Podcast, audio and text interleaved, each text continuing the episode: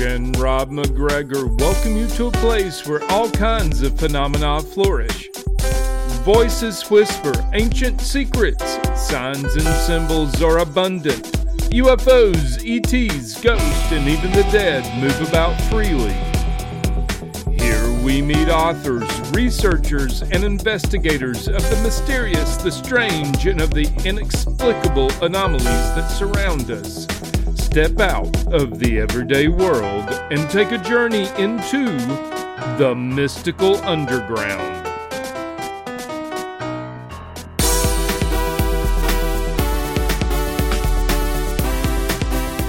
Welcome to the Mystical Underground. This is thank you for joining us. This is Trish MacGregor and Rob MacGregor. and technician magician John Posey. You can go to the mysticalunderground.com where you can where we make regular blog posts and where you can find out about our books. Our most recent nonfiction book is The Shift Reports from the Mystical Underground. Trisha's latest novel is White Crows, and Rob's latest novel is Tulpas, available on audio as well as print and ebook. Okay, our away, guest. Okay, our guest today is Anuradha Dayal Gulati. She is an energy practitioner and transformational coach with a PhD in economics. After 15 years in finance and academia, she began a new path of helping people release the past and reclaim their power. Anu's book is called Heal Your Ancestral Roots Release the Family Patterns That Hold You Back.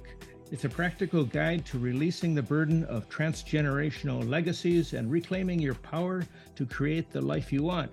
Her book explains the many ways your ancestral field can support you, as well as how it can hold you captive. Welcome, Anu. Thank, Thank you you both. us. Thank you so much for having me on your show. Yeah. Your book is fascinating, and Rob says he wants the first question. So Yeah. So, uh, so we start with a synchronicity. Today is Easter, and we're going to be talking, in a sense, about the resurrection of the dead in your life. And we didn't schedule you intentionally on this holiday, but uh, can you talk a little bit about what I'm referring to about the presence of dead ancestors in our lives? That might Um, scare some. That might scare some people, but you can explain. Well, I think it's um it's kind of interesting that you asked the question on today. um, and I if someone had told me that your ancestors are hanging around you or making their presence felt before I started doing this work, I would have just simply shrugged it off. Like, I don't believe you. This is like nonsense. But now I've come to realize that our ancestors are making their presence felt in our life like all the time. And the way it shows up is it shows up in the way patterns repeat in our lives. Um, and we may not think about it, but things will happen. And if we look back, we might find it happened to an and the event repeated for an ancestor. It might have happened at the same age, or it may be just a similar experience. You, you know, the part that we're most familiar with is when we say we have reactions, emotional reactions that are almost similar to our parents you know whether we shut down whether we are gregarious outgoing lose our temper whatever we do our emotional responses mirror those of our parents but sometimes when we start to notice patterns repeating in our lives it is something that is calling to us to heal it and shift it Hmm. Uh, explain to me how this works because a lot of people aren't aware of what the patterns were for their ancestors. Like I didn't even know my grandparents, for instance. So how how do you know? How do you come to identify this kind of thing? Well, I think there's different ways, but let me explain first what I mean by the ancestral patterns. And I'll give you an example of um, a woman, a client I had. She was this really young woman, and she came to me because she had dropped out of law school. And it was causing a lot of turmoil in her family. Her parents were upset. Um, they were really angry with her, and she just felt like she wasn't sure what she wanted to do. And as we started talking, we discovered that her mother had dropped out of college eloped, got me, got me, uh, got pregnant, and that was the end of you know college for her. And she was an extremely bright woman, but you know, so now when she's seeing her daughter drop out of college, uh, dropping out of law school, where she has this potential to have a career, to have you know a life, financial independence, maybe, and she's just really upset and so when I pointed this out to, to the daughter, I said, you know, look, look, this is something that's happened in your generation too. Uh, maybe this is a family wound that is calling to be healed. And she was like, I don't mm-hmm. really believe this. And we stepped back one more generation and found that actually her grandmother was in medical school, um, dropped out, got married to someone, then got divorced, went back huh. to medical school and finished her medical degree. So this is a third generation in which a pattern is repeating, wow. where you're seeing this conflict between women, education, what do I want to do? What do I not want to do? Men, you know, all of this. And so the question was, what was she going to do? And this was a, a you know, it, this was like something about reclaiming her own power what was her inner guidance telling her? Where was her truth? And after working with her, she actually decided what she really wanted to do was go back to law school and get her degree, which she did. And, you know, of course, the whole family was thrilled and she was, you know, happy to finish the degree. But it was important to recognize that this was coming from a place of what do I want to do? Uh-huh not what you know circumstances or so in some sense that is the healing of the wound like as a woman what did she really want to do and so she broke the pattern. She broke the pattern. Yeah. now i understand what you're saying about not knowing your grandparents. I didn't know my grandfathers. I barely knew my grandmothers. I heard stories from my mother. But the other thing I noticed is, you know, when you start journaling, it's really interesting how if you if you start to journal, you'll find information that starts to flow over time. Things that happen, there are dreams that come, there are ways in which your ancestral field starts to communicate with you. Huh. And of course, now we have you know, family constellation therapy, which is another way in which the ancestral field can communicate with people who really want to explore. Um, and when you start doing this, you find like little messages. Um, people report, you know, having photographs appear, relatives appear. And of course, you know, here you have ways in which you can like go on genealogy or, you know, uh-huh. 23 and there's ways of like exploring your ancestry um, if you really wanted to. So That's fascinating. If, so synchronicity yeah. is a real integral part of this. Like what you said, you start finding photographs or you come up with a letter or something like that. That's yeah. interesting. Yeah, and I I I know that both of you work a lot with synchronicity, and so it's mm-hmm. interesting that that's one of the ways in which the family uh-huh.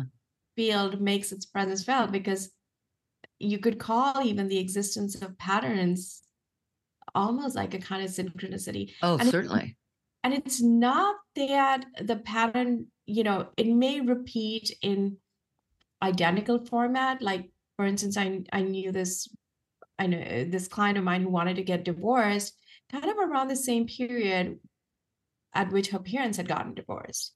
So it's like, you know, after the same number of years, something is happening. Hmm. Um, so there is if you don't if you don't think about it if you're not noticing it doesn't feel connected but there is like there is an element of synchronicity because patterns actually keep coming up. You release them and then you find another pattern. Uh-huh. because there's uh-huh. lots of pre-programming that we're dealing with. Wow.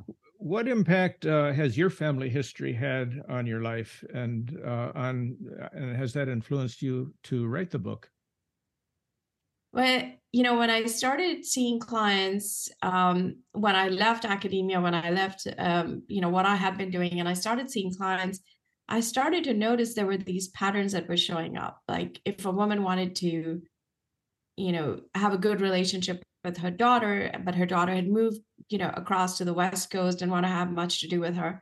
And then we're talking, and I found out that she and her own mother don't speak. So this is Uh-huh. a, across generations. And, you know, that can happen. It doesn't seem so dramatic.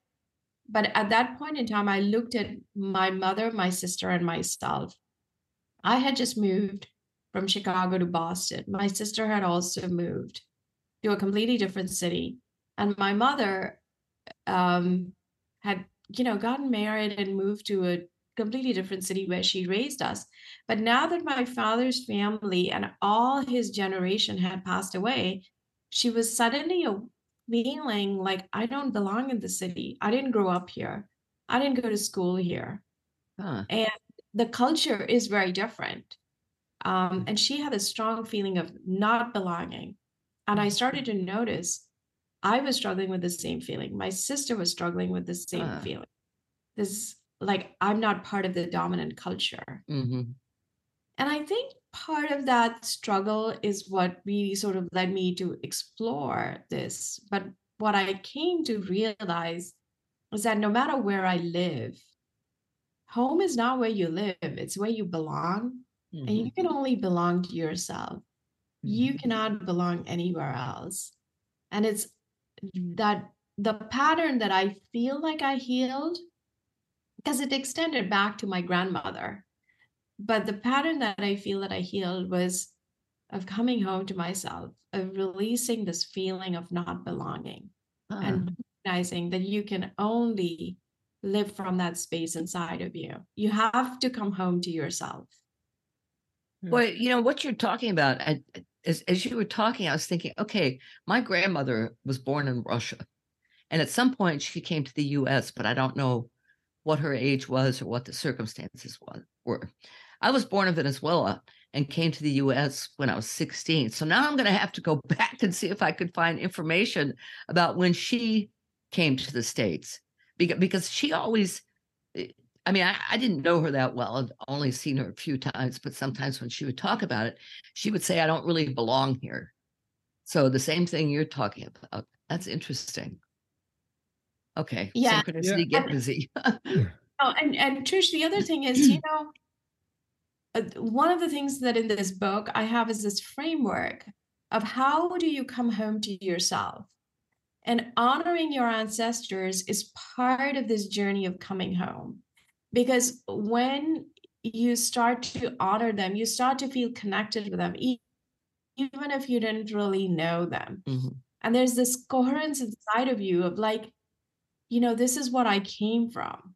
This energy lives inside of me. Because for us to be here today, in seven generations, there are 252 mothers and fathers that needed to have existed for us to be. Wow. Pre- and that's a lot. Yeah. And in, in 20 generations, it's a million.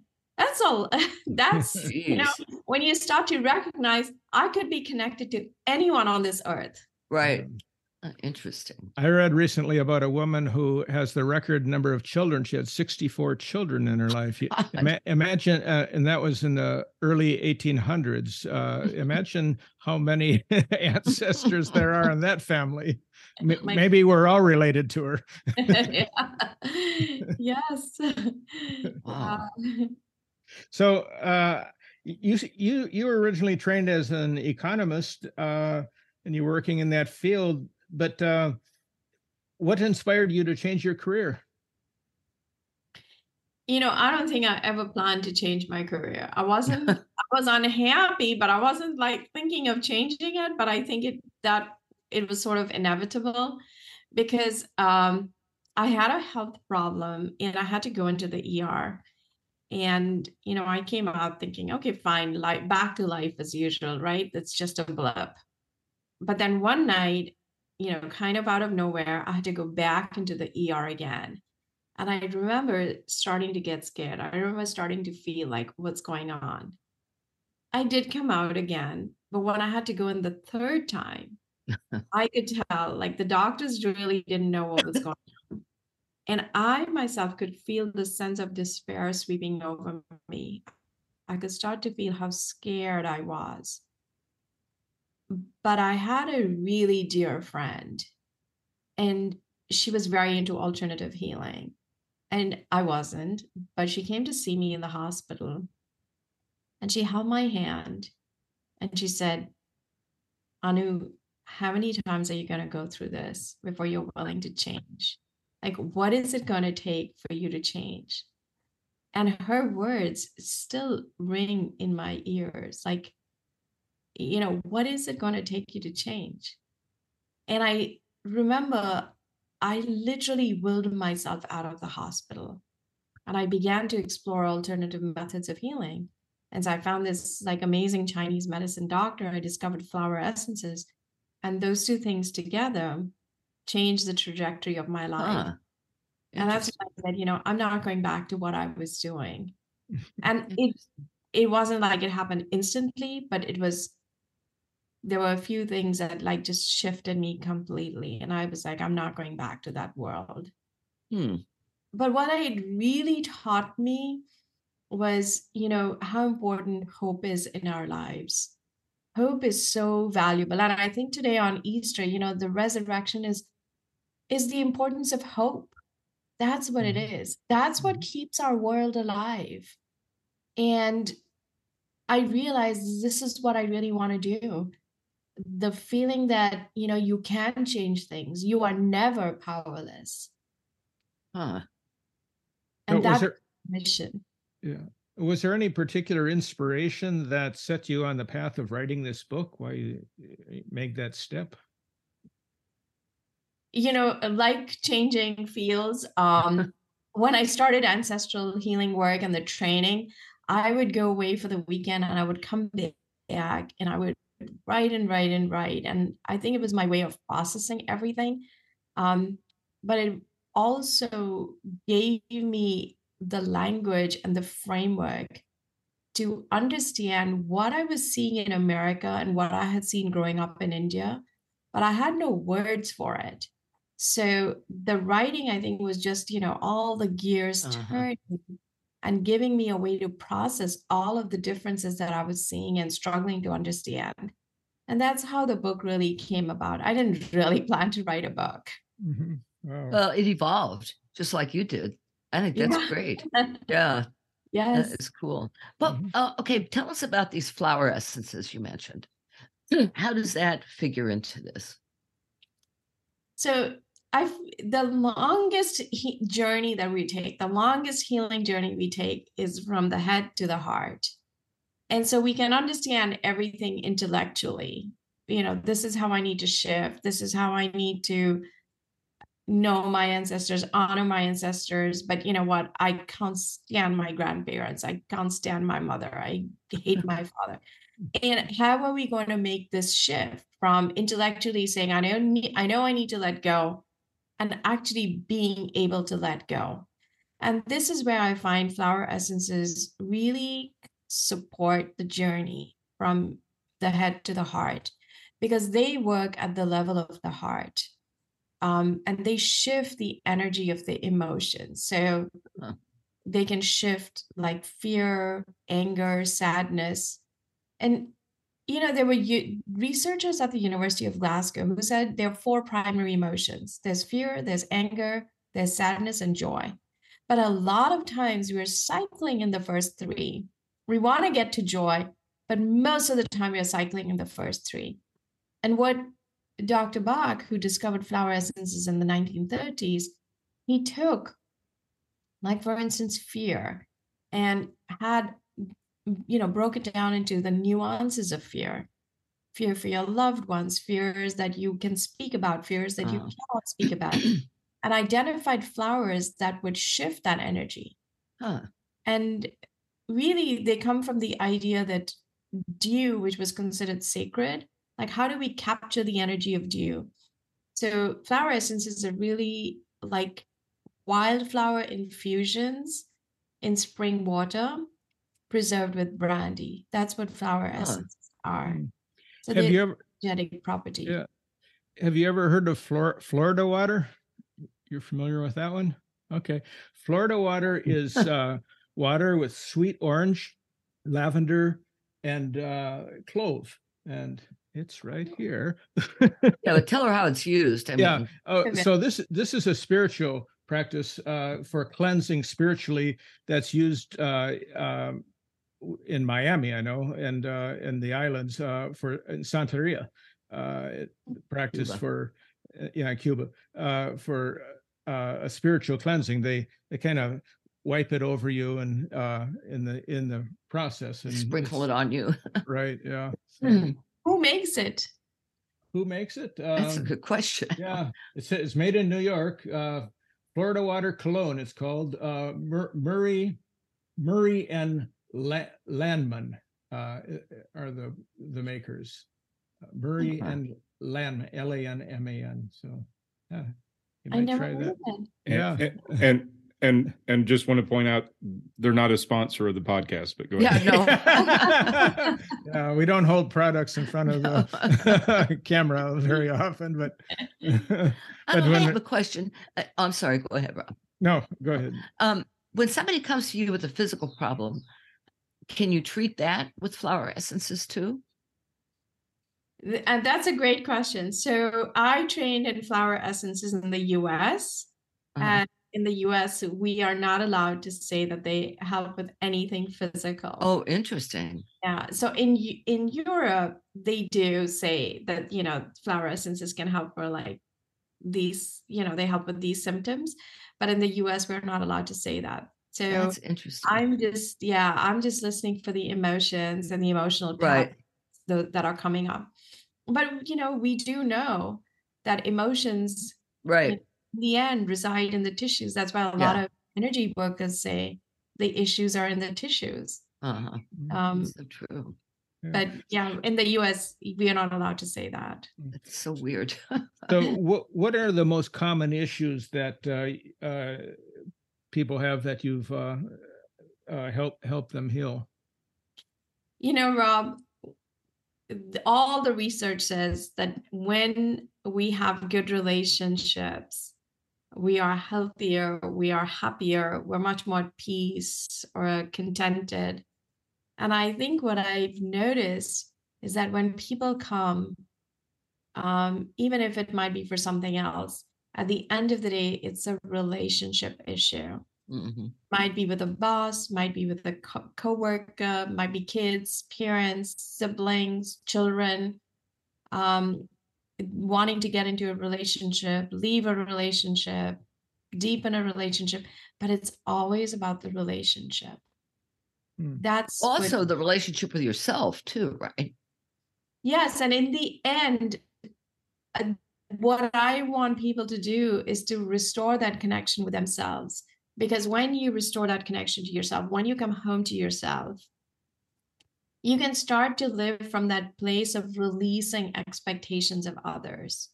Hmm. And that allows you to be much more at peace in your relationships because hmm. you're not looking to fill something from right. outside. Have you dealt with uh, people who have just abandoned their family relations? Uh, I have uh, an aunt who uh, she just stopped talking to her brothers and sisters like 40 years ago or something and just never communicated with them. They hadn't seen her they didn't know uh, they knew where she lived but the, uh, she had no interest in talking with them. And the only person she talked to in the family was my mother who is not genetically related to her. She's from the other side of the family. Uh, and interestingly i i was in a uh, when my mother died i had a i invited her to the funeral, and so I got to know her.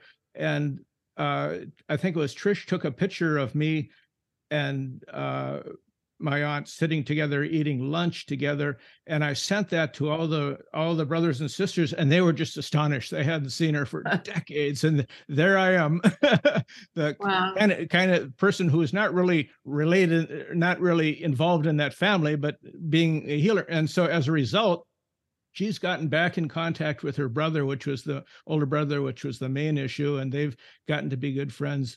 But now she doesn't talk to me. But anyhow, that doesn't matter. uh, you know, I, I, I, love that story, and I, we never know. So the person who's God who who doesn't want to make amends or repair that's not the person who's coming to me the person who's coming to me is the person who wants to create change who wants to create the shift. And i think um you know at some level who said it about mindfulness? It's it's the it's understanding that people might have a different reality than your own. Mhm. so what triggered her to get so upset to have that falling out and then cut off from everybody? We don't really know um you know maybe somebody knows in your family but that's the part when people behave in a certain way it's like an expression of pain. It's that pain that we don't want to we don't understand. Sometimes they don't want to share. We don't know what's causing it. But that's the part that sort of makes its presence felt. Mhm. and in the end that's really how trauma expresses itself. It might be big t trauma might be a little t but it expresses itself in that sort of behavior of anger and underneath it probably a sense of deep sadness of not being seen of not being acknowledged um, that is underlying it all Maybe that's Mm. why the photograph changed things, Rob. Yeah, maybe so. You know, mean, you see it. uh, yeah. And it's interesting that uh, she and the brother, the older brother, that was the main source of the problem. Uh, they communicate regularly, and he's gone to visit her, and so that's Huh. that's great. Yeah, I think there's a problem of uh, him being critical of her uh, as the the source of it. That's what I seem Mm. to recall from from talking to her. Yeah, and you know that's something that happens even when kids when they go as adults to see their parents and they get so triggered Uh-huh. because they feel they're being criticized and they're back to where they were as children. So the interaction is not as from child from adult to Right. adult, but it's like child to adult parent, even though you're chronologically not the same age anymore. And that is where the triggering starts, that not being seen in terms of who I am today but who I was, um, you know, all those years ago. Explain to us what an ancestral altar is. How how do you create that? What's the purpose? I, yeah, so um, Alberto Villoldo was a Cuban medical anthropologist. Yeah, we And know him. Yeah, we know him. I know Yeah. him. Yeah. so the, a the four the Four Winds Society. Yeah. yes yes and you know what i loved when i when i saw what he had written um and i i had to use it in my book because i found it so powerful. He said you know in the west um when we saw these ancestral altars we thought that they were for worship. And he said they're not for worship. He said it was like you needed to know where your ancestors were. Otherwise, they were running amok, ruining your life. and so the ancestral altar was a way of anchoring the energy of the ancestors Hmm, interesting. because by creating a place to honor them, you could then like pray for them. And I think this is the interesting thing about our ancestors. We're not praying to them, we are praying for them, for the evolution of their souls, for like for them Huh. to evolve and lift up out of the earth plane, because then their energies are not circling us. And when I read that, it was also an aha moment for me because in India we have a lot of altars at in at home. So almost every home will have an altar, not necessarily an ancestral altar, but a regular altar where you stop and you pray. And it, I realized that it became a place to anchor the energy of the home because that's where you Hmm. stop. You're frustrated when you're asking for help, when you want to express your gratitude. Energy is energy, emotion is energy in motion. It needs a place to go. If it has no place to go, it makes us sick. It circles us, you know, it's circling within us. It needs a place to go. So Hmm. the altars become a place where we can discharge these energies. But Huh. because an ancestral altar is, you know, attracting a certain type of energy, you don't want to put it in a bedroom. You know, it's best placed outside in a hallway, not on the floor, because you're using it as a way to honor your ancestors. So, you know, lift it up, maybe on a small table, a shelf, anything. place a cloth, and um, you know we talked about water, like the Florida water. Flower essences are, you know, the energy of flowers preserved in water, held in water. So water becomes a way of like releasing negativity. So using the elements like water, fire, flowers, which symbolize earth and absorb negativity, incense, all of these elements lift the energy of the altar. There's a transmutation and an upliftment of energies that is happening there, of vibrational energies. So that's how they work in shifting that energy. Rob, that's what they do in Santeria. You know, if you go to a Santero for help, first they go to their altar where they have all sorts of statues and water and incense and you know they do the same thing i think they awaken yeah right they hmm. awaken the energy that's interesting this is fascinating yeah so a number of years ago i had a reading with a medium who said your ancestors are depending upon you to heal them or to uh, for them to survive. I can't remember the exact words. I, I, mean, I thought, wow, this is really a burden, and I don't know what to do about that. Who was the psychic? Uh, I th- I think it was Kathy. really? Yeah.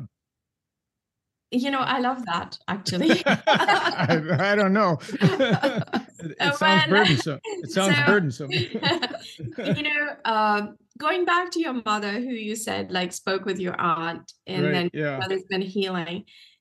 Um, uh, there are in a family there will be that one person who wants to repair relationships wants to mm-hmm. know family genealogy and that person is doing really sacred work mm-hmm. it feels burdensome to them but they are actually doing really sacred work because they are healing the lineage and mm-hmm. our so if our ancestors are you know seven up to seven generations before us we are also the ancestors for those who come after, at least seven generations after us.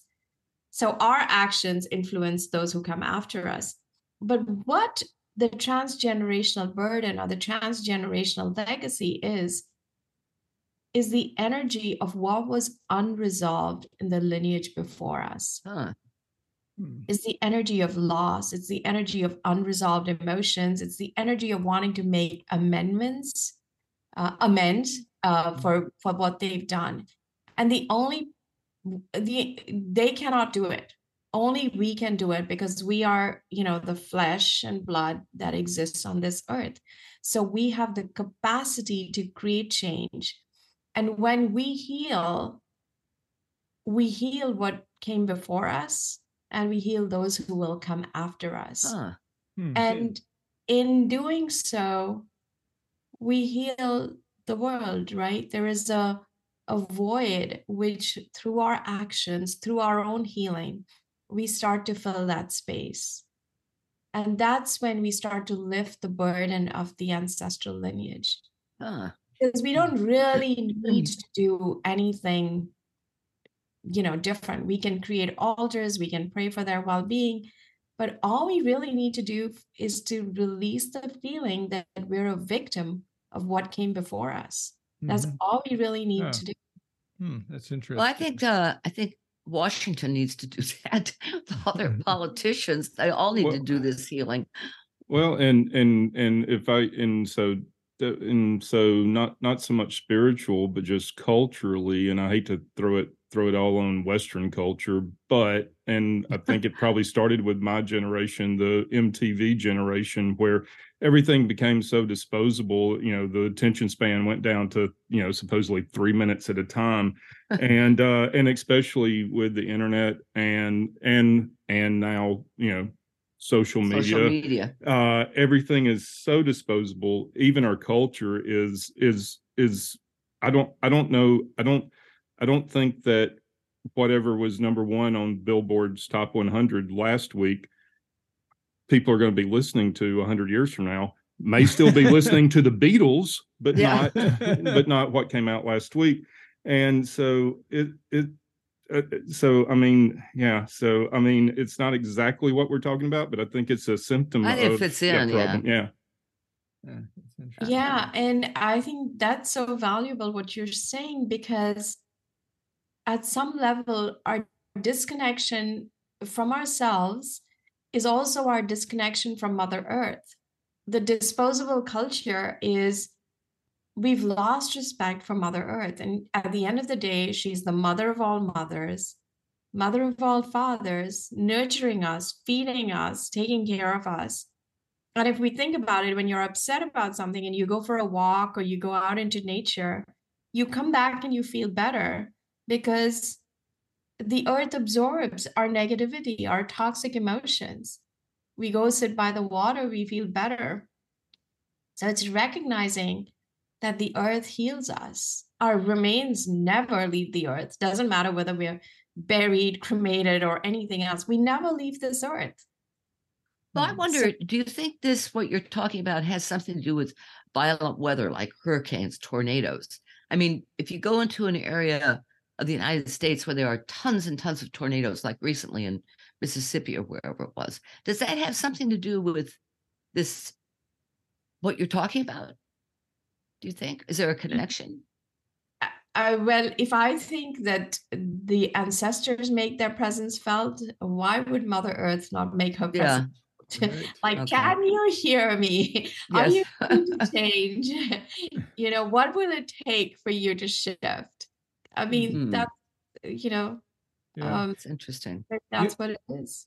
Yeah, you have you have a one short story in your book that I found fascinating. You were in Iceland. You're driving out across the countryside, uh, barren countryside, nobody around uh, except you and whoever was in the car with you. I, I don't believe you were driving because you closed your eyes and you saw all of these people surrounding you like there was uh, just throngs of people. You open your eyes, there's nobody there, and you close your eyes again, and there they were again. What was that about?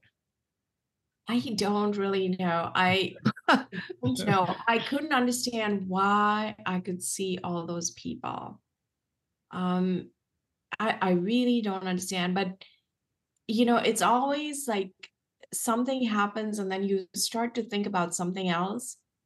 Um, and I never understood why I saw those people, like what it meant. Hmm. But I did realize like I understood you know in india when you are entering a new space whether it's a home whether it's an office space you you will call the priest and you'll do a clearing an energy mm-hmm. clear mm.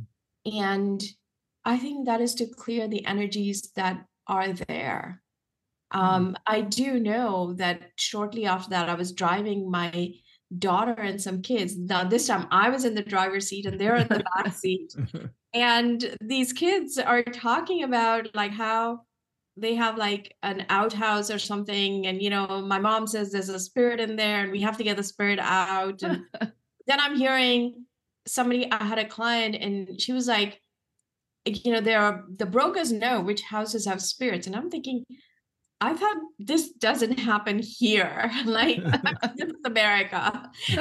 and uh, I realized, oh wow, maybe there is a reason why all of this energy clearing needs to happen when you step mm-hmm. into a space, and to allow all the souls that are sort of bound there to to lift up and release and go. Trisha, I mean, not a class that I want to take on, but it's there yeah. Tr- Tr- Trish, why don't you tell I know your Iceland story? It's an interesting one. Oh, you mean oh. about Megan? Yeah, right. okay, this is kind of a weird thing. When I was pregnant with our daughter, I she, I was about four or five months pregnant. I asked for a dream where to show me where we had known each other before, which life. So I dreamed that I was in this empty warehouse. My water broke and Megan was born, and I picked her up, and she opens her eyes and she says, Iceland. I thought, oh my God, what am I going to do with this? That was the dream. Okay, 18 years later, she's in college and she had started working with this woman who was just learning mediumship. And so I asked this woman, I figured, you don't know me, so maybe you couldn't, you know, have more insight into this. And I told her the dream. So she goes into this deeper trance and she said, that refers to a life where you and Rob were siblings and your parents died and Megan was your aunt, and she took you in with five other kids she already had and fed you and took care of you. And she says, and this life is her payback. you guys, in other words, this is your turn. Wow. But isn't that strange? I mean, it was a very specific answer, you know. That is. Um, that is in you know i don't know much about mitochondria and how you can use it to map like where you might have come from but my son does um, had to do like something in biology class and the teachers send out the saliva samples and he comes back and he says to me he says um, mom i have like icelandic heritage no, this is like unconnected. I, this, I hadn't gone to Iceland then, and and then we're again. My daughter's in the back seat because you know I'm driving her. A lot of my life has said has been spent driving kids somewhere, and she sits and she's standing in front of hers. You know, we have Icelandic heritage. Uh, my husband's also Indian, um, so Indian origin. So we're like, I'm like, how can we have Icelandic heritage? but now, of course, seeing that, you know, if you have so many millions of ancestors, like at least a million, where do we all travel from? Right. That's so My- interesting. Yeah, hmm. my husband's family, you know, came originally from Pakistan, which is now Pakistan, but people fled to India, you know, at the time of Indian independence. It's so far up north. When I saw it, it's like I can't believe how far up north it is. So you know, and my father-in-law had gray eyes. So who knows where we all come from? So well maybe and- the maybe those people you saw with your eyes closed in Iceland were your ancestors. be- I Who knows? It might be. Yeah. God. Who So- knows? yeah. So one of the things um uh in in reading your book that I was interested in asking you about is that uh the transgenerational patterns you're talking about are all hereditary. What about past lives, reincarnation? You're from India, where uh, reincarnation is something that's believed much more than in America. Uh, but you don't mention that factor at all in your book. Uh, why is that? And what do you think about it? That could get really complicated, Rob. well, that's true, Trish. Uh, that was, uh, the book was complicated enough as it but you know soul karma in the east is what we have come to heal in this lifetime. Mhm. and family karma is the family in which we have come to heal it. Mhm. so the two are really intersecting in some place. And you know i mean who really knows how that's working? But it's like when you are healing what you came to heal you're fulfilling your soul karma what is it that you are here for Yeah. um, and it's possible that you know we are the ancestor that's coming in to make amends but all of this is just hard to know hard to prove in some sense Right. Yeah. and it's hard to the- prove until somebody's healed of something. Right? Yeah. Uh, yes, and I Uh-huh. think this is why I wanted to focus on ancestral patterns because that's something you can actually see. Right. You can actually see something that is going on or repeating. And even if you don't know your ancestors, you can see what is the one thing that keeps repeating in your life. What Hmm. is the thing that makes you feel stuck? Um, because that stuckness is a call to going inside and Right. shift something. Interesting. Hmm. Okay. We're going to have Well- lots of I, one of the questions here that uh, that uh, w- was provided to us by your publisher is uh, what is the Vedic ritual of Tarpanam? I didn't see that in your book, but maybe you can explain what that is. Uh, so you know every a, a lot of cultures have these traditions where they honor the ancestors hmm and usually it coincides with the harvest or right after the harvest. And it it can be as as different as you know clam dances in thailand. It can be lots of, in, in india we have two fortnights of the year where we honor the ancestors. And a lot of those are offerings of like prayers for their well-being. Um, offering things to others, like through acts of charity, feeding others, um, you know, whether it's food, clothes, supporting others in some way. And they these are designed to sort of heal the ancestral karma, to release the ancestral karma. Mm-hmm. But when I started working in family constellations and I could see how the ancestors were affecting us literally on a daily basis, I felt maybe there's a way where we can honor our ancestors on a daily basis and release this energy that's sort of keeping us down. Um, so Tarpanam just means offering. And, hmm. you know, it's Vedic because it's like from ancient times in India. Mm-hmm. But I wanted, I just modified in the book into a very simple prayer that anyone could adapt or use what, you know, use what I write to start with, but then they can adapt it. And it becomes a way of honoring your ancestors by praying for their well being every day and expressing your gratitude for what yeah. you have received, as well as, you know, the challenge is there for our evolution. So, you know, even at some level, expressing gratitude for the challenge, because that's going to mm us to a different level of evolution. Hmm. Um, Anu, when once once once you've prayed for your ancestors and they've been released from whatever it is, okay, what happens to them? I mean, do then they just they leave the earth and go wherever you go in the afterlife? Is that so the idea is that when our ancestors evolve, they're not acting as a brake or a ceiling on our life but instead they start to become more helpful uh-huh. uh, they can you know they can actually support us instead of like blocking us and that's the whole idea okay hmm. you used the term i think it was family constellation i've heard that before but can you explain what that means yeah, so family constellation uh, is on the is based on the idea that family is an energy field. Okay. It's not just like your most immediate family or your nuclear family. It can include it includes uh, those who came before us up to seven generations before but it mm-hmm. can include like you know the aunt you talked about. Mm-hmm. so it includes several people. It includes those we've harmed. It includes those who've harmed us. You know so the family energy field is is is big. Um in a family constellation Eh, there everyone sits in a circle. It's like a group process. You sit in a circle. There's a facilitator and then there's a client who might have come with an issue. And they want an insight into the issue. And so the facilitator will ask the client to choose somebody to represent themselves. And then they'll ask them to choose someone to represent say the mother or the grandmother.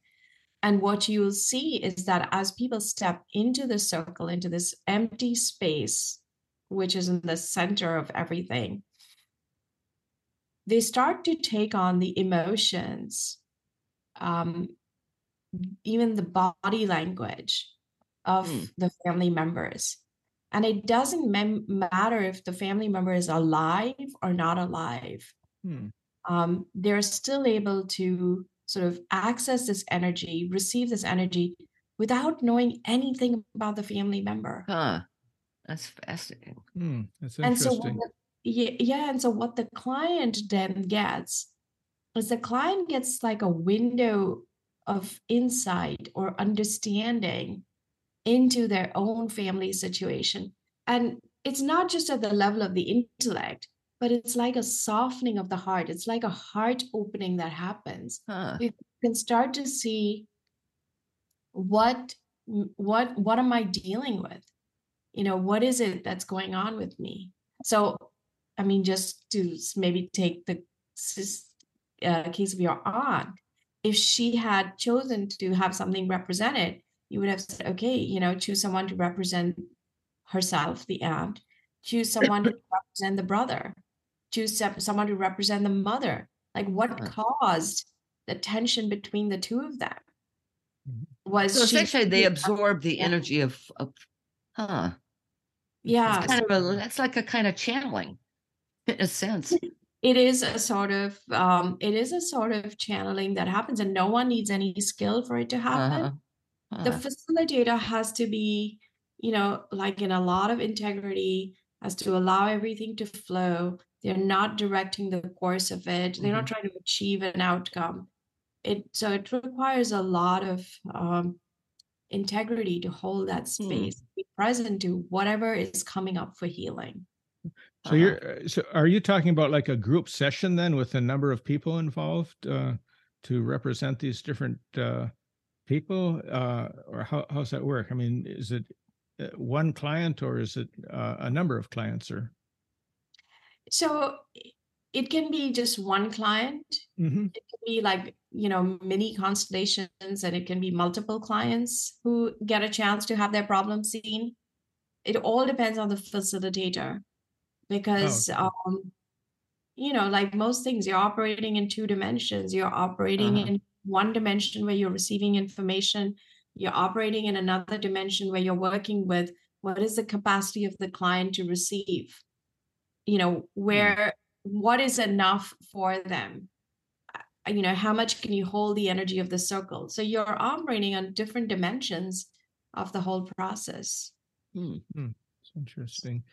Uh, in your book, you promised to give us a glimpse into the invisible world. What do you mean by that? I think she's already done that. that? yeah I- well the one is the first level of the invisible world is i think definitely our ancestors i Uh-huh. think the other is our emotions you know um i feel like we are constantly given the message that our emotions are not important you know you're too sensitive you should have got over it you feel too much we are constantly being asked to ignore our emotions Right. Mhm. to not pay attention to them and that the idea is that we're rational beings who have emotions but if we flip it and start to believe we're emotional beings who rationalize who try Mhm. to find reasons for why things are happening then we allow our center, emotions to take center stage we allow them to become what they really are meant for which i believe is like a compass to go inside Mhm.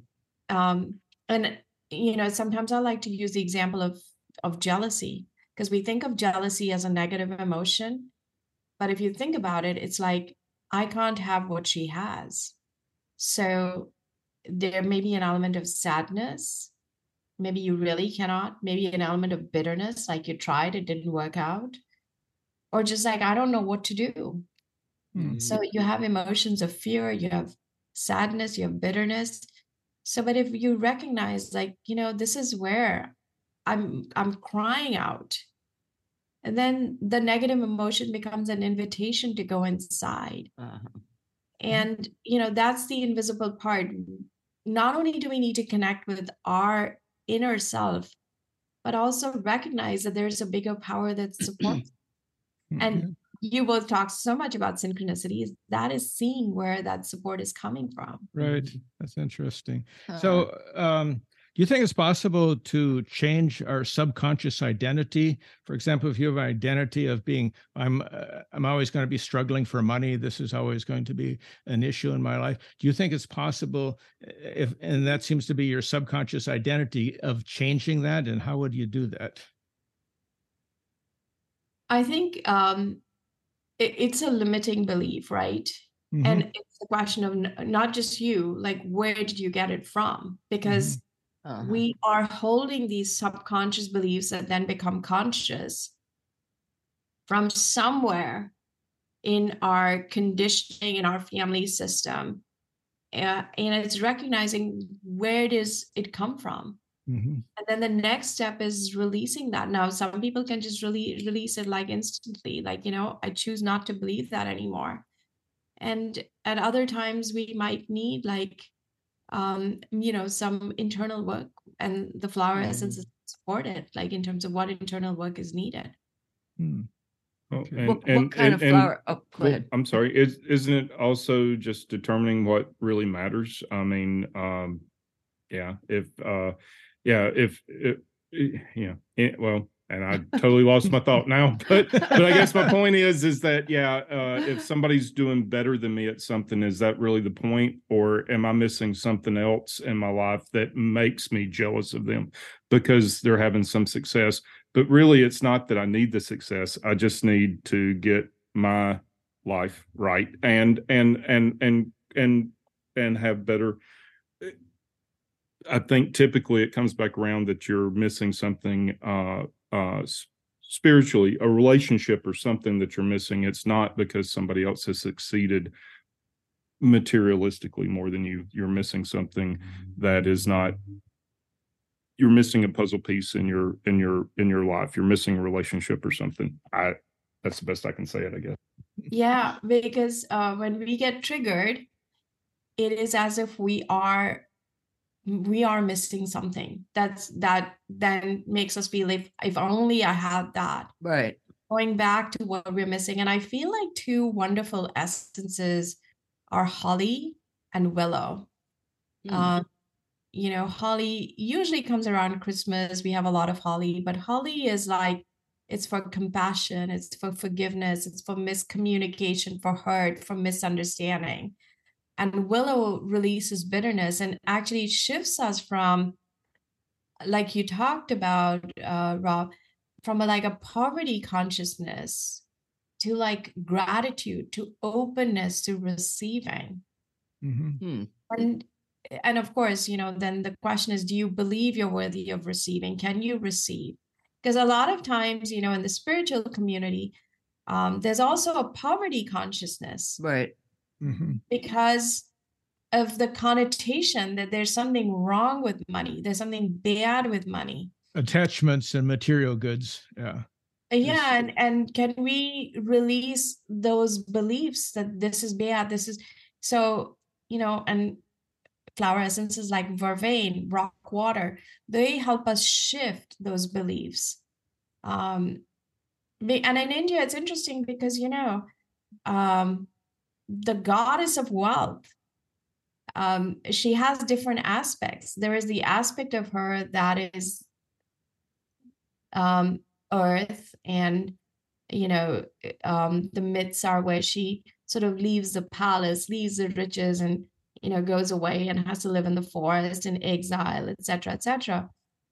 But then also you have another personification of her where she comes and she bestows wealth yeah. So what do you believe? What do you choose to see? How do you choose to like navigate that space?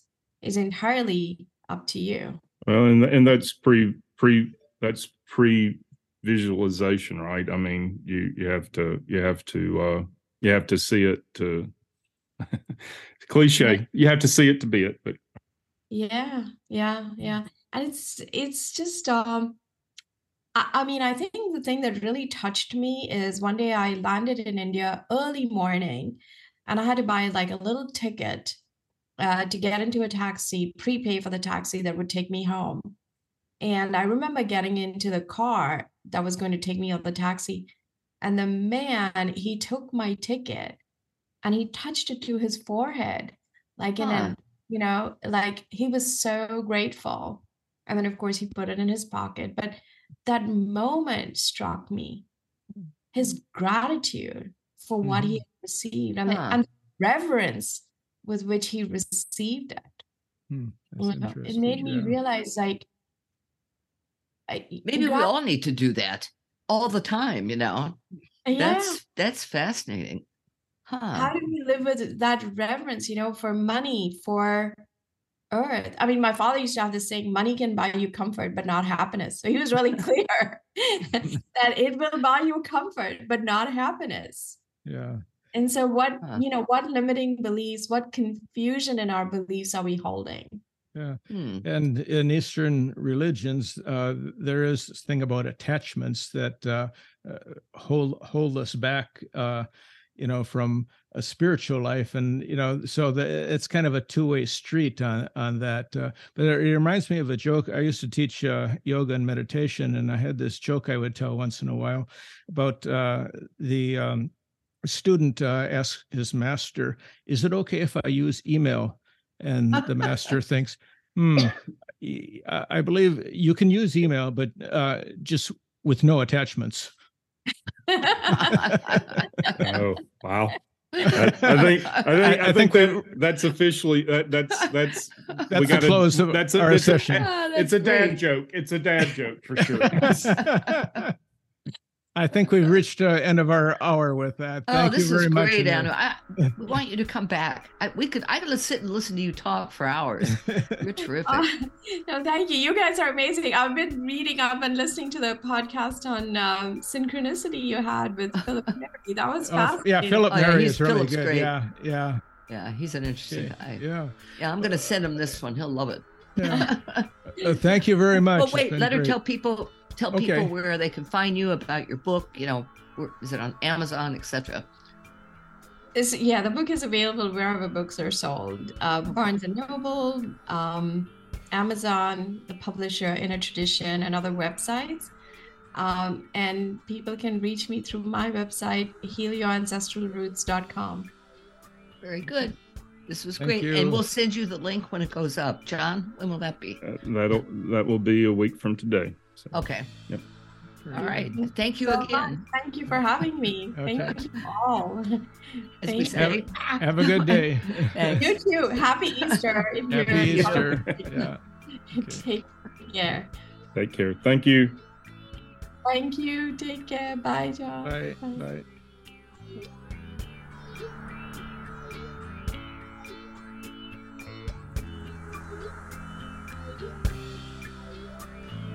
Thanks for joining the Mystical Underground.